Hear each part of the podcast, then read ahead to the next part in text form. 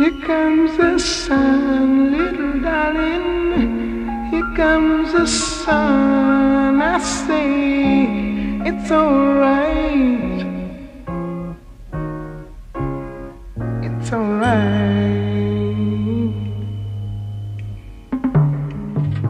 Here comes the sun. Hey, everybody. Welcome to Voices from the Front Lines, your national movement building show. You're on KPFK 90.7 FM in Los Angeles, 98.7 FM Santa Barbara, and streaming live on the web at kpfk.org. You can also check us out at voicesfromthefrontlines.com. I'm your host, Eric Mann. I'm here with our co host, Channing Martinez. We are thrilled because we pulled off one of the most successful events of the Labor Community Strategy Center and our new National Leadership School for Strategic Organizing. It was called The Genius of Walter Rodney How Europe Underdeveloped Africa. And yes, you can get that book as a premium for our fundraising drive today. The speakers were Channing Martinez, Eric Mann, Imani Countess from the U.S. Africa Bridge Building Project, Jamala Rogers from the Organization of Black Struggle, Ashley Henderson from the Highlander Center, and Akuna Uka from the Strategy. But the key speaker was Robin D.G. Kelley, an amazing professor at UCLA, and I'll be introducing him in the actual program. So please give money at 818 985 5735. As you hear, for $100, you can get a copy of How Europe Underdeveloped Africa or a copy of my book, Dispatches from Durban, firsthand commentaries on the World Conference Against Racism. And for $250, you get the amazing 4 DVD set, Paul Robeson, Portrait of the Artist. So, Channing, before we start, I want to tell you that the design you did on the actual Strategy and Center Movement Center was gorgeous and brilliant. It was like creating a set with swag bags for the 25 people who come, quotes from Walter Rodney up on the wall. Uh, just a beautiful center we have in South Central. So, as one of the main organizers of the event, and next week we'll hear your comments what are your thoughts going into listening to Robin? Well, thank you for that compliment. It did take a long time and a lot of work to put together the actual space and the event itself. You know, the main lesson that I learned from the event and from Walter Rodney's book is that, you know, neocolonialism and underdevelopment is happening here in Los Angeles and it's happening today. It's not a thing of the past. And one thing we're coming to realize is that the transnational corporations are running LA, and the Democrats in LA are governing them in a neocolonialist fashion.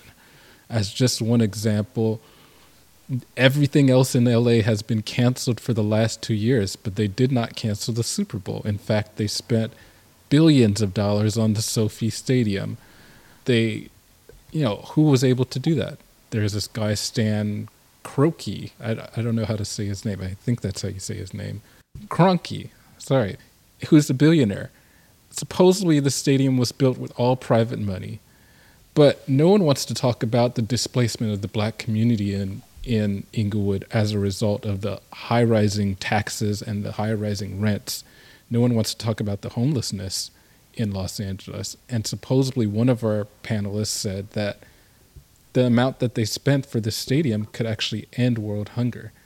And look at what the politicians and the elected officials allowed to happen in Los Angeles. So I don't know what to do with that yet, but I know that it gives us a new analysis of the system to figure out how to take that into the streets. In your last minute, you talked about reading how Europe underdeveloped Africa and Belize. Tell us about that. Uh, it was fantastic sitting on side of the beach aside. Um, you know, what's interesting is reading the book in a third world country neocolonialism and colonialism is more viewable just upfront and in your face. It's not hidden. Um, the elected officials are basically carrying out a neocolonial state, and it's very clear. And being able to now analyze that on a basic state gave me the tools to actually see it in a more complicated situation here in Los Angeles.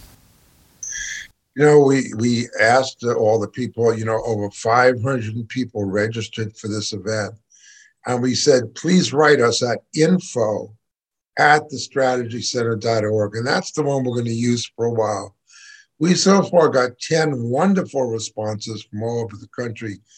Please, after you listen to this show, write us to info at thestrategycenter.org and contribute to KPFK by calling 818 985 5735 for $100. And all this is contributed by the Strategy Center. You can get a copy of How Europe Undeveloped Africa by Walter Rodney. You can also get Dispatches from Durban by Eric Mann and Portrait of an Artist for $250 by the amazing Paul Robeson. All power to the people. And with that, let's hear the clip of Robin Kelley. So, Robin and I have known each other for a very long time. It began when we were building the Bus Riders Union. And my friend Victor Wallace said, Have you read this book called Race Rebels? I said, No. He says it's an amazing book because it's got a chapter about the struggle on the buses in Montgomery 10 and 20 years before, where the fight was every day because Robin went into the actual records of the bus company. And there were bus drivers pulling guns on people. There were black people pulling guns back on the drivers. There were people being kicked off the front and said, you got to go around the back. And people saying, I'm not going around the back. I'm going in the front. What he conveyed was the complexity of the class struggle and the race struggle, of course, race rebels. But he did it with the most meticulous investigation of the actual reports from the bus company that he can document. I do this carefully, but I do think Robin D.G. Kelley is in the tradition of W.B. Du Bois that of Walter Rodney. I think he absolutely, because he has a deep philosophical understanding of what he wants to say, but then he does the homework to document it, and as Mao would say, seek truth from facts.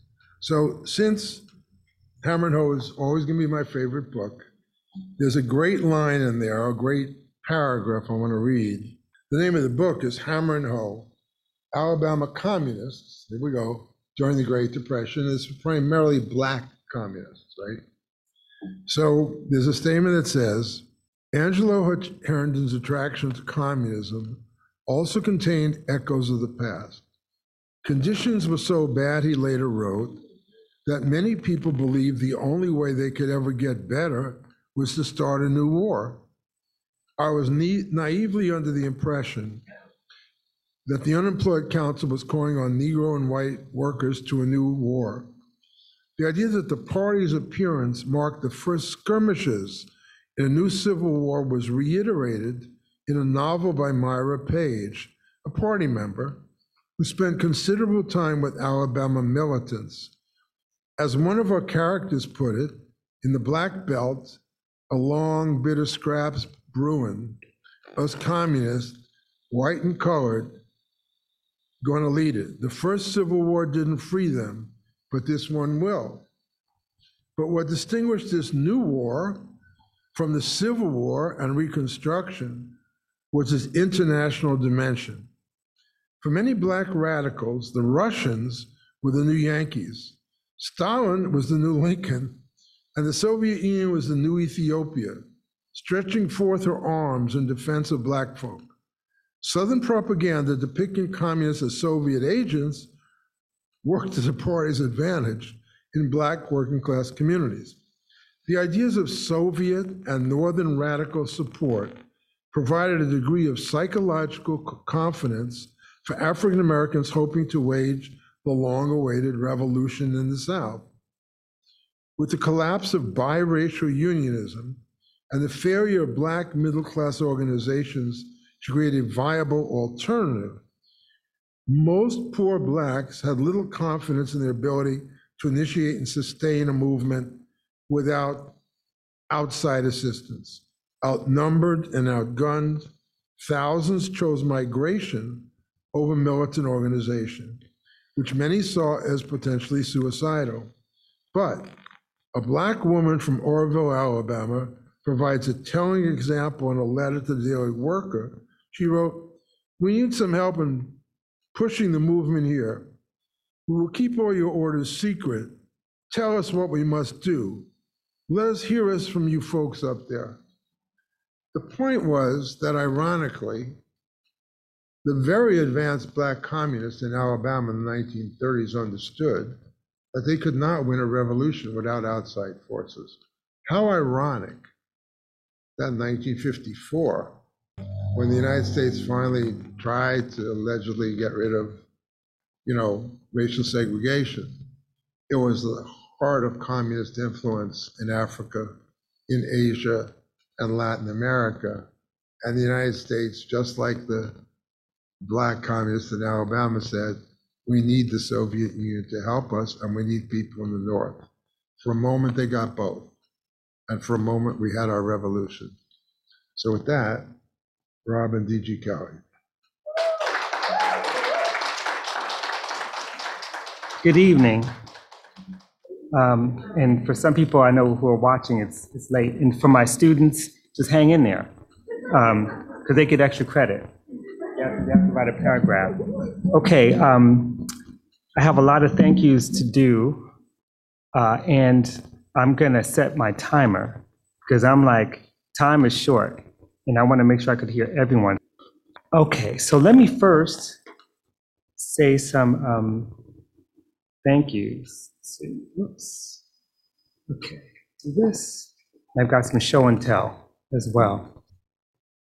Okay, so first of all, there's a bunch of thank yous. I want to begin by thanking the co-panelists who are going to speak um, after me because we're all here speaking together. I mean, Jamala Rogers and Imani and Ashley Henderson, Akuna. Um, I mean, we're talking about like star-studded panel of people thinking about these questions. Um, and I'm just great colleagues. Uh, but I especially want to give, I want to give a special, special thank you uh, to Patricia Rodney. Uh, my, my, my life is basically done. I don't have to do anything else because Patricia Rodney said my name. So I'm like, I'm done. And to, to Asha, and by the way, happy birthday, uh, Pat. Because, you know, I won't even say the age, but it's just amazing, amazing person. But I want to thank uh, uh, uh, Pat and Asha, uh, along with Kanini and Shaka, for just the critically urgent work you do uh, with the foundation. And I want to, um, I'm just going to raise this a little bit. Encourage all of you who are here, all of you who are watching, uh, to do everything you can to support the Walter Rodney Foundation. Go online, look them up, contribute some money, participate in all their events, because they're doing so much. I mean, first of all, the foundation has been like at the center of this long struggle to expose the Burnham regime's cover-up of the state-directed assassination of Walter Rodney. Um, and they're also doing just ongoing work that really matters to all of us around our freedom, liberation of working people, the demand for reparations, um, and putting out all of this amazing work by Walter. I mean, he, he published 13 books at least, and there's more to come. Um, and of course, I have to thank uh, Patricia and Asha especially for the opportunity to work with the great Jesse Benjamin to finish what I'd started three decades earlier in terms of collecting uh, Walter's uh, writings on the Russian Revolution. And that book is now out. And of course, it's available here uh, at Strategy and Soul. Last but not least, of course, I need to thank Eric, uh, my longtime friend and comrade, in Channing, and Barbara, and Akuna again as part of the team, and all the folks I've known over the years at Strategy Center. And it's worth noting, and, and Eric didn't say this, but it's worth noting that the very same year, 1971, when uh, Walter Rodney was, was racing to complete How Europe Underdeveloped Africa, Eric Mann was in a prison cell racing to complete his book on George Jackson, Comrade George, an investigation into the official, official story of his assassination, his work for the people in their response to his death, which also came out in 1972. So they're working simultaneously on these projects and in many ways connected. Um, so thank you for, for that, all that. Um, now, my time is really short and I don't want to take much of it, so I'm going to do a couple of things.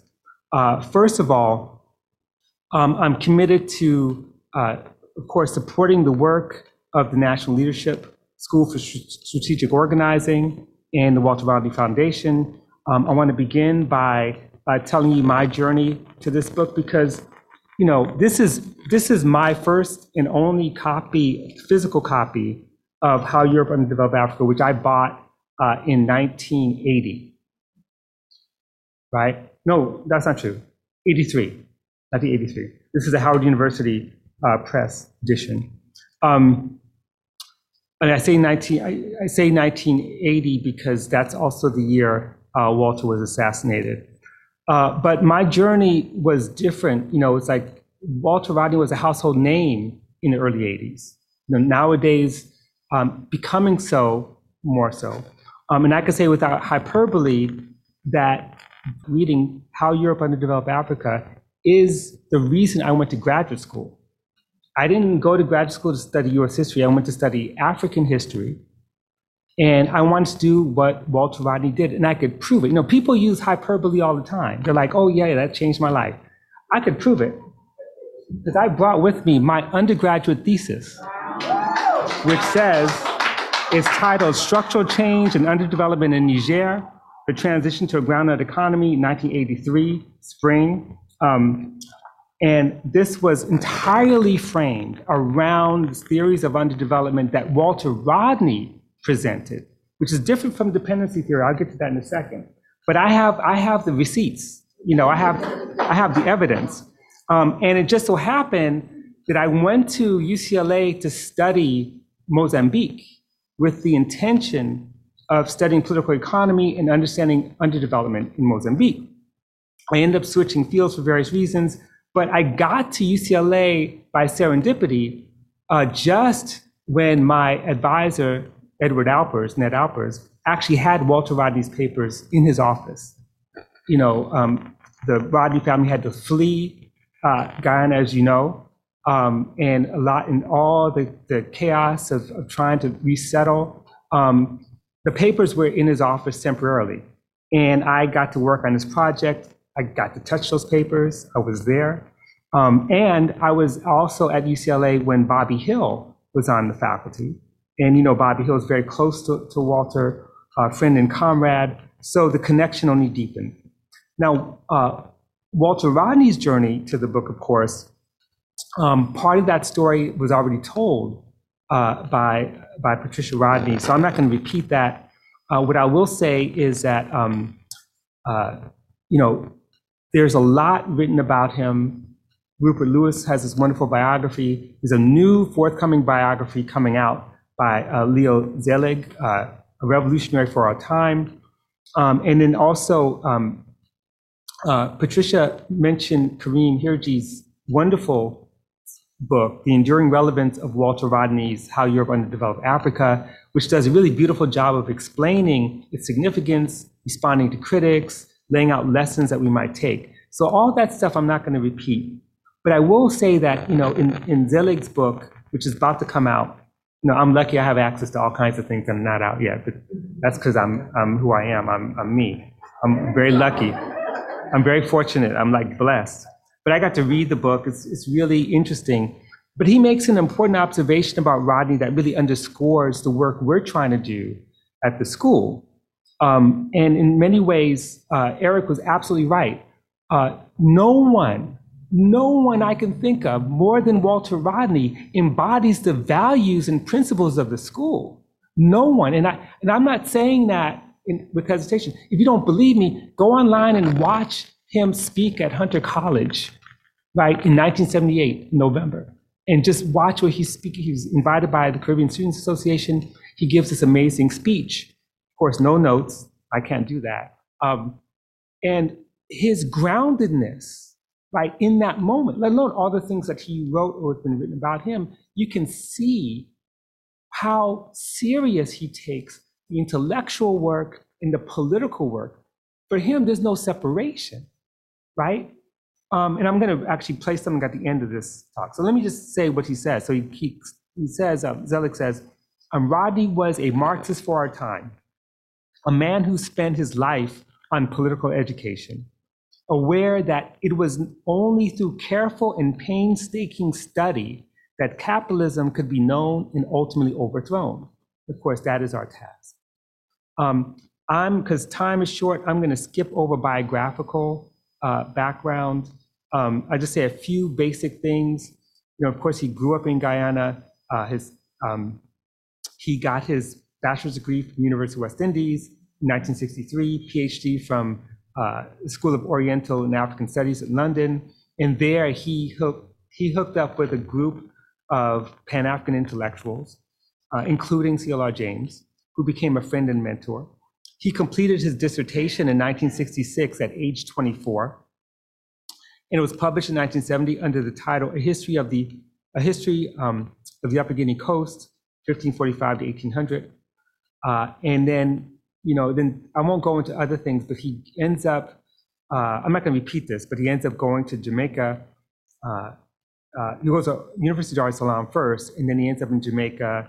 And you know the story of him being um, denied access, uh, his return to Jamaica while he was at a Black Writers Conference in Montreal, which ultimately, of course, you know, you heard led to the publication of, of The Groundings with My Brothers, which was the first publication to come out of, um, uh, of, of the publishing company that they created that put out How Europe Underdeveloped Africa.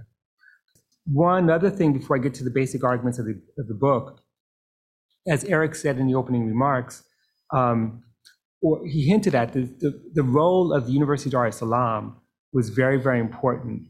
Uh, as, as Patricia said, he didn't write alone. He shared his work with his students. He accepted and engaged them critically uh, and took them seriously, I mean, very seriously, uh, and it shaped his thinking. While he was there at, at DAR, he was part of an initiative called the Group of Nine that pushed to turn the university into a place for real revolutionary praxis. Um, could you imagine that happening at UCLA? Not. Um, but a real a force to build socialism. And you have to consider the context too. Uh, this is a moment you know, he's writing this in 1971, as, as Patricia said, you know, he was working on the, on the uh, Russian Revolution material, and then he then pivoted to write this book. And he wrote it very quickly and very powerfully. But this is a moment when the political winds are shifting toward Marxism Leninism. In the early 70s, the question of the socialist path for Africa was not settled. Uh, in fact, it seemed that socialism was winning. So you got to remember that we're in the neoliberal moment now, it doesn't feel that way. But then this was the period of anti-colonial wars in Mozambique, in Guinea-Bissau, in uh, Angola, in South Africa, in Zimbabwe. There were struggles in the People's Republic of the Congo, not to mention Vietnam. There were many tendencies and debates and party affiliations happening on campus at DAR. And Rodney himself wasn't sectarian, but he was, he was a Marxist with original ideas. Uh, and I'll say more about that in a second always open to criticism, always open to engagement. And, and as Patricia said, he listened to his students who gave him critical feedback on his manuscript. Now, the, some of the basic arguments of the book. The book, in my view, is a Marxist interpretation of African history with a focus on Africa's role in the rise and development of the capitalist world system. So slavery and colonialism were fundamental features of capitalist development. They were not incidental. This is one of the points he makes. Um, and no matter what we might think of capital in the abstract, the historical reality is that the peculiar manner in which capitalism developed over 500 years rapidly developed the productive forces in Europe and the US while arresting the development uh, of those productive forces in Africa even as the continent was continually a source of wealth through labor, raw materials, markets, knowledge, and technology. And here, um, Rodney echoes Marx in arguing that there was economic growth without development. That is to say, even when there was increased production, improved and expanded uh, productive forces and new technologies, colonial exploitation did not advance the colony. It did not improve the lives of colonial working classes or the peasantry. Surplus is extracted and exported, wages consistently suppressed, land was destroyed, stripped of nutrients from monocrops, ripped through with mines and gas and oil reserves, trees and bush cleared, deforestation, water polluted, the list goes on. And so I think it's important to remember um, that long before David Harvey wrote about accumulation by dispossession, or many of us kind of concluded what Marx called that, that what Marx called primitive accumulation or primary accumulation was ongoing. Rodney was already organized, already arguing that, you know, in how Europe underdeveloped Africa. Africa was, he, he makes the, the argument, and he's right about this, in many ways exceptional compared to the rest of the world. The greatest extraction of wealth, human beings, um, you know, generated the social and economic catastrophe in world history. You know, the worst social and economic, economic catastrophe in world history. So consider what it means to turn virtually the entire continent into a war zone. So we speak, you know, glibly about Europe's Hundred Year War, you know, and much of it's fought, course, on the sea, not even on land. But we say very little about the 400 Year War, right? The 400 Year War on the African continent, the displacement, the death and destruction that followed. Um, and we're talking about societies that were the first to make iron, where the first universities in the world existed where know, uh, societies that exported cloth. So um, let me just move on to one other thing. So we need to be clear that when I say that Walter Rodney's arguments were wholly original, um, I'm also arguing against the idea that this book is merely one of many books within the dependency school of thought. That is like the school of development and under, underdevelopment founded by Andre Gunder Frank, Fernando Cardoso, Paul Baran, um, Samir Amin, who's I think distinct as well. But so let me just very quickly say what is dependency theory? The basic premise is that the historical process of direct and neocolonialism led to the integration of, you know, um, respective uh, uh, peripheral countries into the global capitalist system. And this ensured not only a subordinate status for those nations, but it ensured uh, the super exploitation of labor, cheap extraction of raw materials, the massive transfer surplus to the metropole, not into those countries, the colonial countries. Um, the theory, as it was developed, was a response to liberal development theory.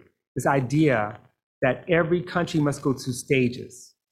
In the colonial and former colonies, colonial uh, nations and former colonies uh, are said to be poor and underdeveloped because they're poor and underdeveloped. You know, um, it's kind of you know, but so what they have to do is kind of go through the stage where they could take off, as as W.W. Rostow would put it.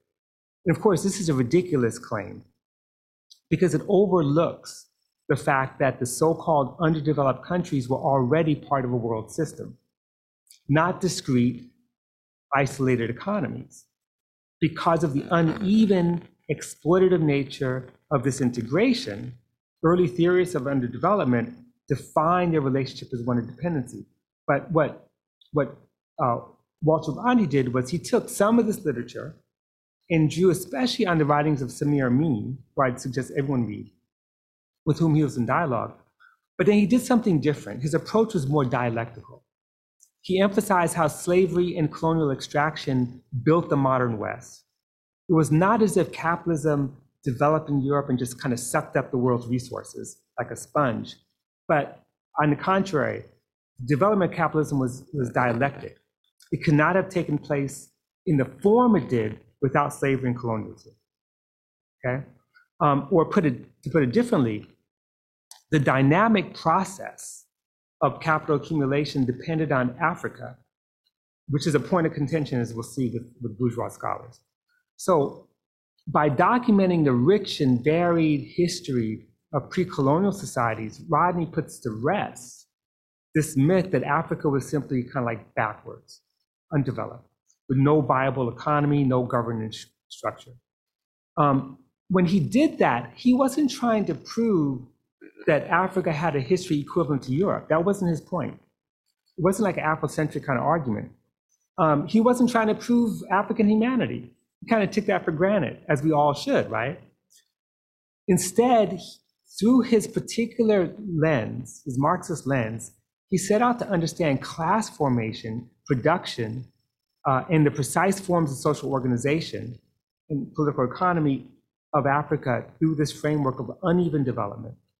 So understanding pre-colonial social formation within Africa itself, the political structures, knowledge, formation, culture, ecology, material conditions, the internal dynamics of class struggles, um, he was better prepared, or we were better prepared to comprehend the impact of the slave trade.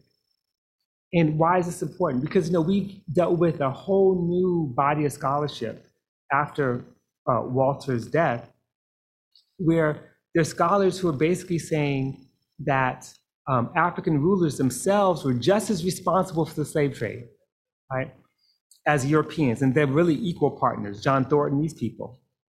Now, W- Walter Rodney is very clear. You know, the kidnapping and export of some 12 to 15 million people could not have taken place without complicity of some African ruling classes. However, he's also very clear that, it, that there are two facts we have to remember. One, it was European demand, right? The product of New World plantation economies that was a catalyst for modern slavery, number one. Number two, there was no ready made market. There was no market of slaves, right? Even if you have a, the transsaharan slave trade, that wasn't even a market per se. Um, but the enslavement that became the Maafa, the catastrophe, um, was one that was that generated warfare, that generated banditry, generated kidnapping.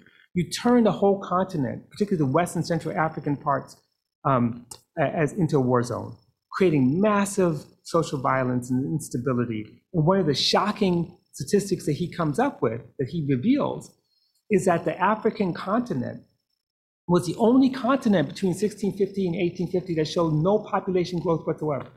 None. It remained steady. All others grew. So you're talking about killing one fifth of the continent's population, right? And when we talk about death, I'm not talking about death in the Middle Passage, the first passage. That is the, the wars that took place to produce enslaved people. Um, but of course, the professional Africanists had issues with the book. Some of it was straight up red baiting. You know, they criticized him for being too friendly to the Soviet camp, accused him of being too deterministic, um, not granting Africans more agency.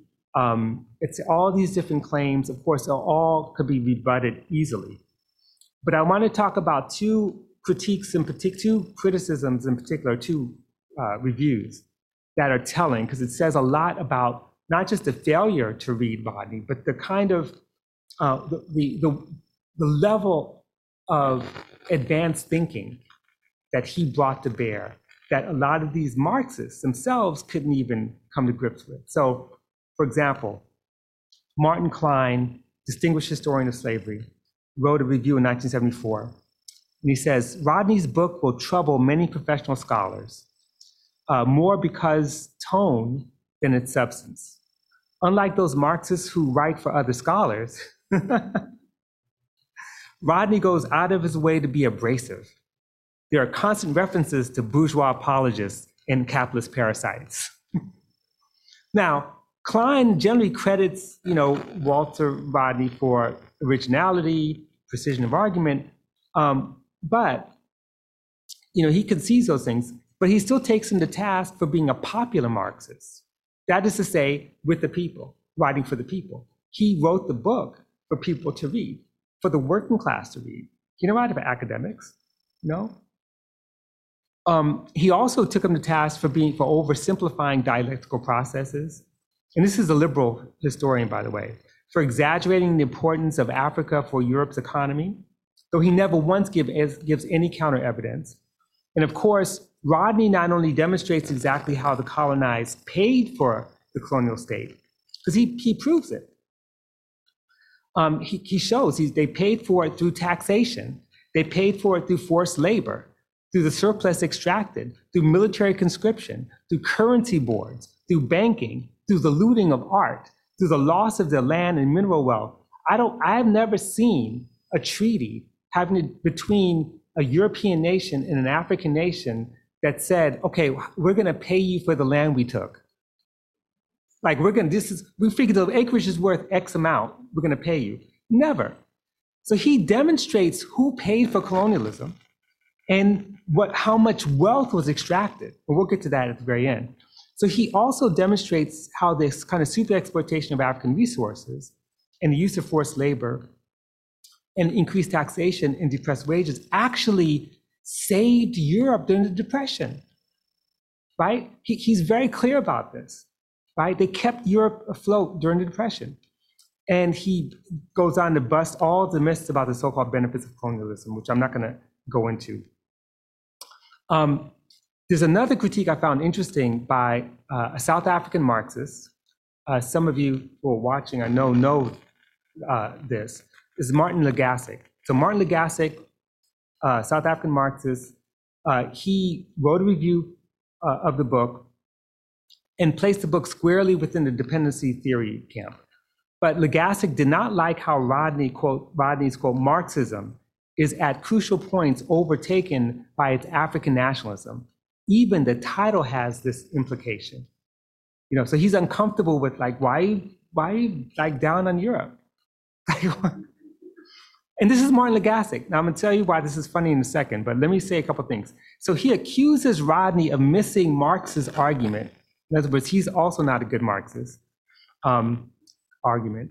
Mark, Mrs., missing Marx's argument that while capitalism's revolutionizing of the productive forces leads to the concentration of the ownership of the means of production, and then that creates inequalities and wealth and power. Um, Legassick says, you know, Marx also argued that um, that it can res- result or lead to, quote, higher real wages or higher living standards for the working class. He continues uh, he says, no, indeed, to affirm that higher living standards may well be associated with higher technical rate of exploitation is essential to any systematic understanding of Marx's analysis. This is Legassick, you know, basically lecturing Walter Rodney. Legassick is not convinced that the drain of labor power caused by the slave trade had deleterious effects. He says, I, am not convinced. He gives no counter argument, right? nor can he understand why European capitalists would choose to undermine and ultimately destroy local manufacturing in Africa, cloth in particular. When, in his words, this is Legassick, in Europe, the domination and transformation of such forms of production was one of the factors in the emergence of capitalism in the factory system. Legassick then writes, if one is not to resort to arguments about racist attitudes, what was special about the specific conjuncture of European merchant capital with African societies. Okay, so in other words, all these critiques point to a fundamental question. So why is Africa different? He's like, why is Africa? Are we going to resort to race? That's what he says. We're going to resort to race? So why is it? And it's curious from the very person who that same year that he wrote the review, 1976, published what has been identified as the first article or pamphlet introducing the concept of racial capitalism in South Africa. He's the one, right? So Rodney's point is precisely that the racial colonial order was, design, was designed, rather, to extract massive surplus that almost never translated into wage increases. Why? Because you got corvée labor, you know? Except when it did translate, how did it translate? Through class struggle.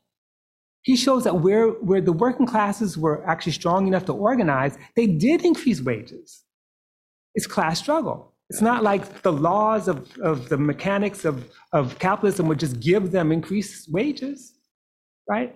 So he's saying racism, the impact of slave trade and colonial violence was key. So take, for example, cloth industry. He has a lot of stuff about the way that European merchants destroyed local cloth manufacturing. And I won't talk about all that, but you know, all over Morocco, Mauritania, Senegambia, Ivory Coast, Benin, Yorubaland, uh, uh, Kano, among the Hausa people, all these people are producing cloth and they're exporting this cloth both across Africa and even to India through European middlemen.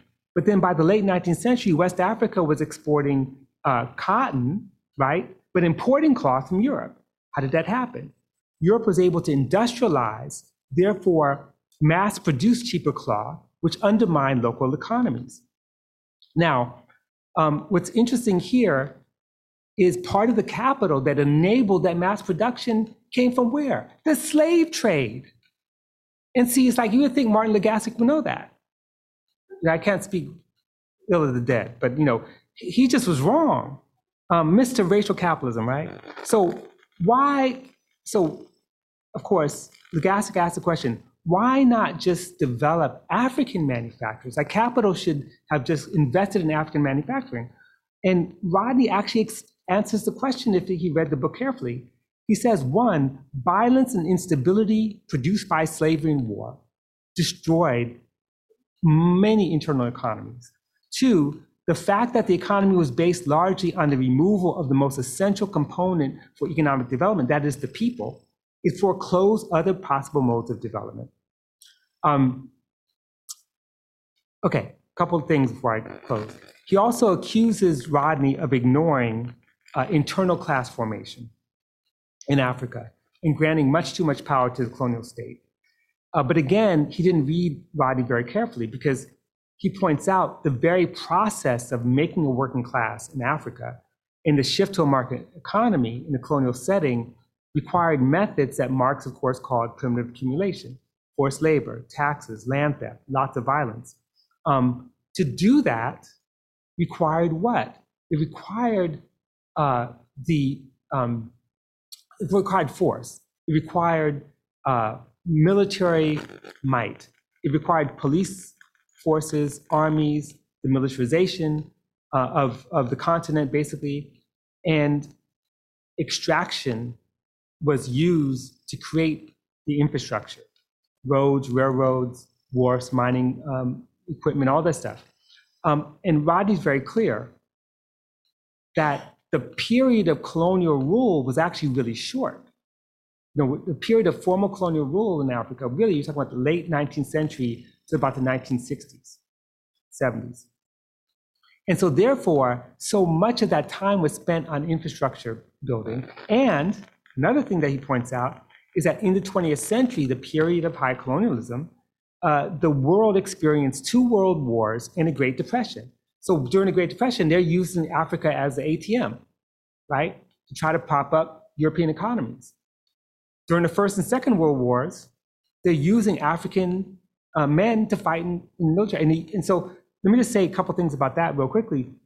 He, Rodney shows that, you know, um, that wars were really, really important in terms of colonial extraction in three ways. There's three roles that Africans played in both world wars. One was to provide troops and laborers, uh, which ironically, of course, they're fighting for colonial masters, um, each of their masters, right? In that respect, colonial forces, especially in World War One, that are fighting each other, all of whom are engaged in the exploitation and domination of African people. Um, two, to provide military bases. Three, to provide a wide range of raw materials that are essential for modern armament industries. I mean, you're talking about you know, radioactive substances for atomic and later nuclear weapons, including the hydrogen bomb. Um, and that brings me to the, to the last two things I want to mention. One, very quickly, has to do with the role of the United States. One of the points that, that Walter Rodney makes in, in the book is that colonialism was uh, a form of what he calls economic partition. And by economic partition, he's talking about the fact that colonial states were not the sole kind of silo, sucking up surplus and then sending it back to their particular metropoles. That's not how it worked. Colonial states were managers. They, they were vehicles managing transnational capital. So a place like Mozambique had all kinds of international capital coming in. Same with the Congo. And so that's where the United States comes in. The U.S. in the U.S. involvement in colonial domination of Africa goes back to the 19th century. I mean, 1913, 150 million dollars, uh, sorry, 28 million dollars in 1913 uh, represent U.S. fair U.S. Uh, trade with Africa. In 1932, um, it was 150 million. 1948, 1.2 billion dollars, right? Um, and that represented 15%, 15% of Africa's foreign trade. Uh, and the Marshall Plan became a Trojan horse. The Marshall Plan gave money uh, to mining companies through the Economic Commission for Africa uh, to exploit. And then some of that surplus went back to the United States. Uh, and finally, this is a book that deals forthrightly with the question of class struggle and empire. It's something we don't talk much about when we talk about this book. Um, and I just want to read a passage here for you from the book. And Rodney writes European workers have paid a great price for the few material benefits which accrued to them as crumbs from the colonial table. The class and power controls the dissemination of information. The capitalists misinformed and miseducated workers in the metropoles to the point where they became allies in colonial exploitation. In accepting to be led like sheep, European workers were perpetuating their own enslavement to capitalists. They ceased to seek political power and content themselves with bargaining for small wage increases, which were usually counterbalanced by increased cost of living. They ceased to be creative and allowed bourgeois cultural decadence to overtake them all. They failed to exercise any independent judgment on the great issues of war and peace, and therefore ended up by slaughtering not only colonial peoples, but also themselves. Okay? Now, there are some exceptions to the rule, and, and Walter Rodney understood this, and this is, and he makes this argument as well. And I, I know my, my friend Sharice Burton Stelly is, is, is watching, has this great book coming out on Black Scare, Red Scare. And one of the points that um, we have to remember is that in order to basically get workers behind imperialism, you had to crush the left. You had to crush the Communist Party. You had, you know, th- this was this was really necessary in order to basically get some level of consensus from the working class. And that's part of what happened, right? So, and Walter Rodney makes his point. He says, look, who was it, post World War I Germany, right, who massacred the German communists? Who was it? It was the German forces in East Africa in World War I who'd already done some massacring there, came back home to massacre the communists, right? Same thing with the Spanish Civil War. The communist led Popular Front fighting for social democratic Spain against fascism was defeated by who? Franco's Army of Africa, the colonial army, right? So colonial forces go there and come back and bring the fascism that started there back home. And when you think about World War II, what's World War II? When you when you basically are using your resources created from fascism, that is colonialism is fascism, those raw materials, resources, human labor power, African troops to fight against fascists. So one kind of fascism to fight against another kind of fascism. Du Bois understood this. And that leads me to the final point I want to make, and I'm going to play something for you, which is if there's anything, this book does many things, but I want to make the case that how Europe underdeveloped Africa is the best brief we have for reparations. And by reparations, we cannot make the mistake, the error of thinking, A, that reparations is only about slavery and enslavement. It's about colonialism. Two, that reparations is only about American descendants. I didn't want to get into that. But W.E.B. Du Bois insisted at the very birth of the United Nations that we need to declare colonialism a crime against humanity. And of course, he got shot down. And it didn't happen. It didn't happen because the UN was designated to only recognize nations and not peoples. attacking colonialism was considered an assault on the sovereignty of the colonizing nations. So if we critique colonialism, we're critiquing Britain, right? And preserving the Anglo-American alliance was far more important than the plight of 750 million peoples in Africa, Asia, and the Caribbean. Um, so that's sort of where we are, okay? That's what I think this is the best brief we have to make the case for reparations for colonialism. So I want to end not with my voice, but with uh, Walter Rodney's, Rodney's voice. And this is an audio clip.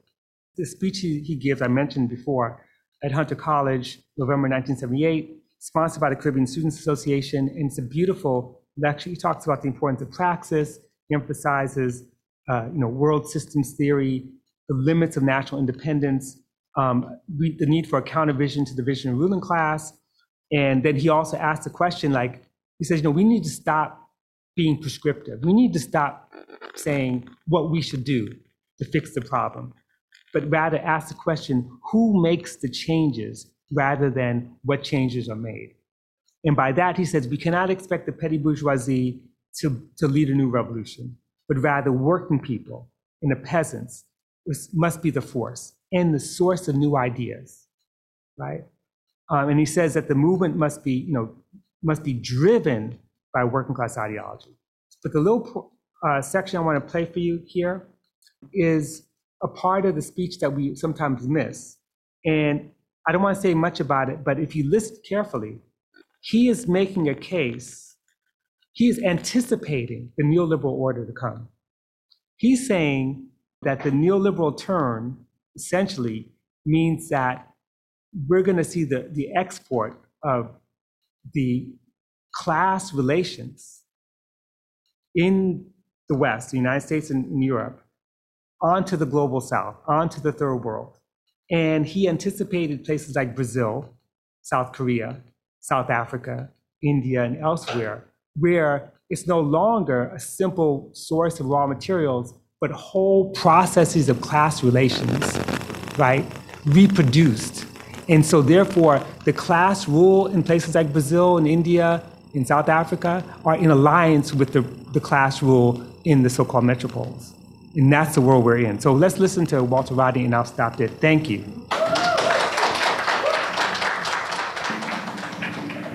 Now, this decline in social and economic circumstances of the third world is not merely an export of the crisis in the metropoles in material terms but more profoundly, looking at it, I think it is the export or the re export of particular class relations of production. I'm going to try and deal with that concept. If it doesn't come over very clearly, it's because I myself am struggling to achieve some clarity with the idea. But I believe it to be that, that, that there is some there is a fundamental truth in that direction. That at the present moment, the international capitalist world is using the opportunity of the crisis to ensure that it replicates a certain type of social relationships on a world scale. That it is trying to ensure that the classes which will arise within Africa and the Caribbean will both mirror the classes that exist in Europe and more importantly ensure the patterns of flow of surplus from, there, from all parts of the world to the central capitalist parts of the world. Because in the midst of all of this decline about which I have spoken, nothing is clearer than the fact that in Africa and the Caribbean, a certain minority has continued to accumulate. If it is a fact that the nations a whole, as a whole have grown poorer, then it is equally a fact that a certain minority has grown much richer. And we don't need to spend a lot of time at the moment in trying to be very precise in defining this new class that is emerging. It seems to me that it is hard to dispute the empirical evidence that it is emerging. That wherever its focus may be, and I think it changes from one African country or one Caribbean country to another, there is this class emerging, and that it is very closely tied to the state apparatus and uses that for the purposes of its own reproduction.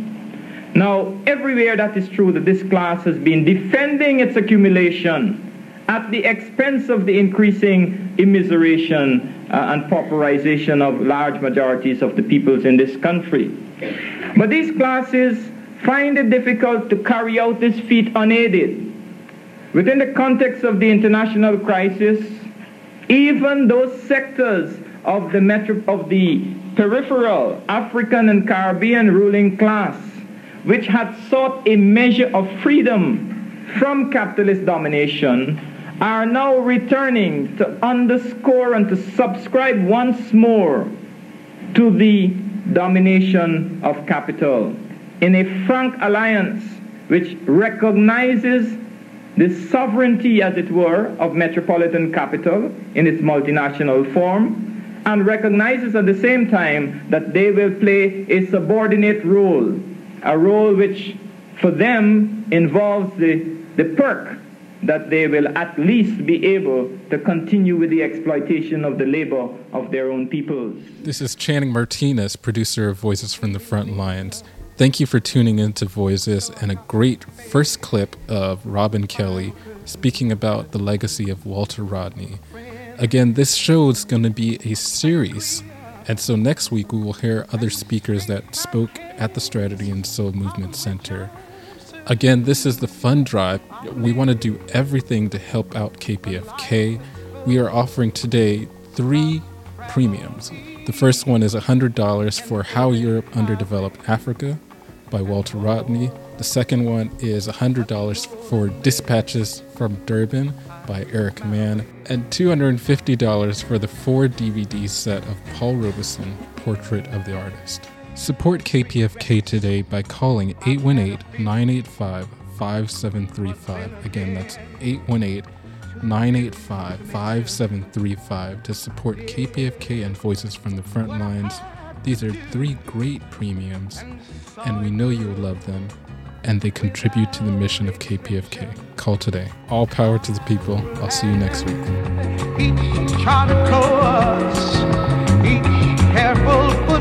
along the byway.